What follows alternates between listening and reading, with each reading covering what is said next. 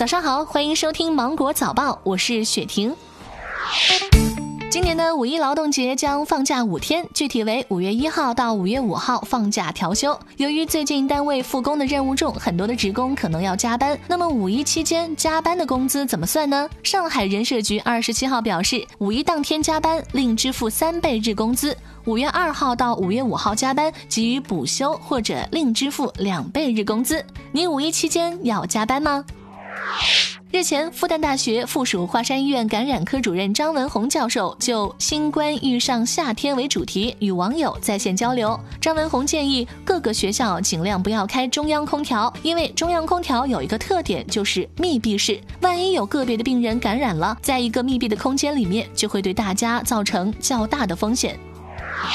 近日，福建厦门各中小学陆续开学，学校安排学生们错峰上厕所，现场排队就像进考场，厕所门口还站着监考老师。有的学校甚至规定每班每次只能出来四男两女，上一批回来，下一批再出发。网友表示，那些一起上厕所培养出来的友谊该怎么办呢？最近有一位南京女子拿着一千三百万元的存单去银行取钱，却被告知里面只有一百元。民警调查后发现，原来为了在妻子和家人面前有面子，显示自己很有能耐，该女子的老公找人做了一张假存单，妻子去取钱却露了馅儿。目前，这名男子已被警方采取刑事强制措施。近日，在对北京大栅栏的养老机构银鹤苑回访中，发现去年百度公司捐献的一批小度音箱，从影音娱乐、生活百科、智能家居等方面，大大的便利了大栅栏老人们的生活，也帮助社区工作人员实现了养老管理智能化。二零一九年，我国六十五周岁及以上人口占比达到百分之十二点六，较一八年增长了零点七个百分点，老龄化程度持续加深。政府出台一揽子养老政策的同时，不少的企业机构也在探索借助前沿技术来提升老年人的生活质量。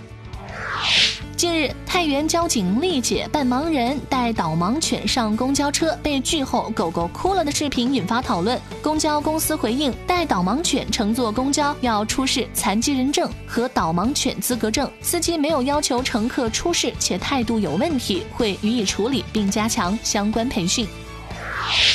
针对网传瑞幸咖啡被公安工商部门接管一事，二十七号下午，瑞幸咖啡官方微博发表声明，目前公司正在积极配合市场监管部门对瑞幸咖啡经营情况相关工作的了解，公司及全国门店运营正常。此前，网络上流传一张截图，显示瑞幸咖啡被公安工商全部接管，造假库源被挖走，全部数据上交。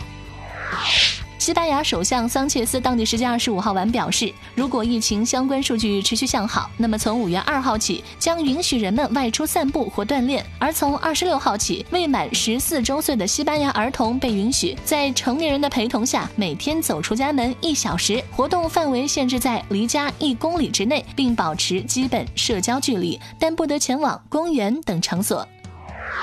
好了，以上就是今天的新闻。我是精英九五电台的雪婷，祝你度过美好的一天，拜拜。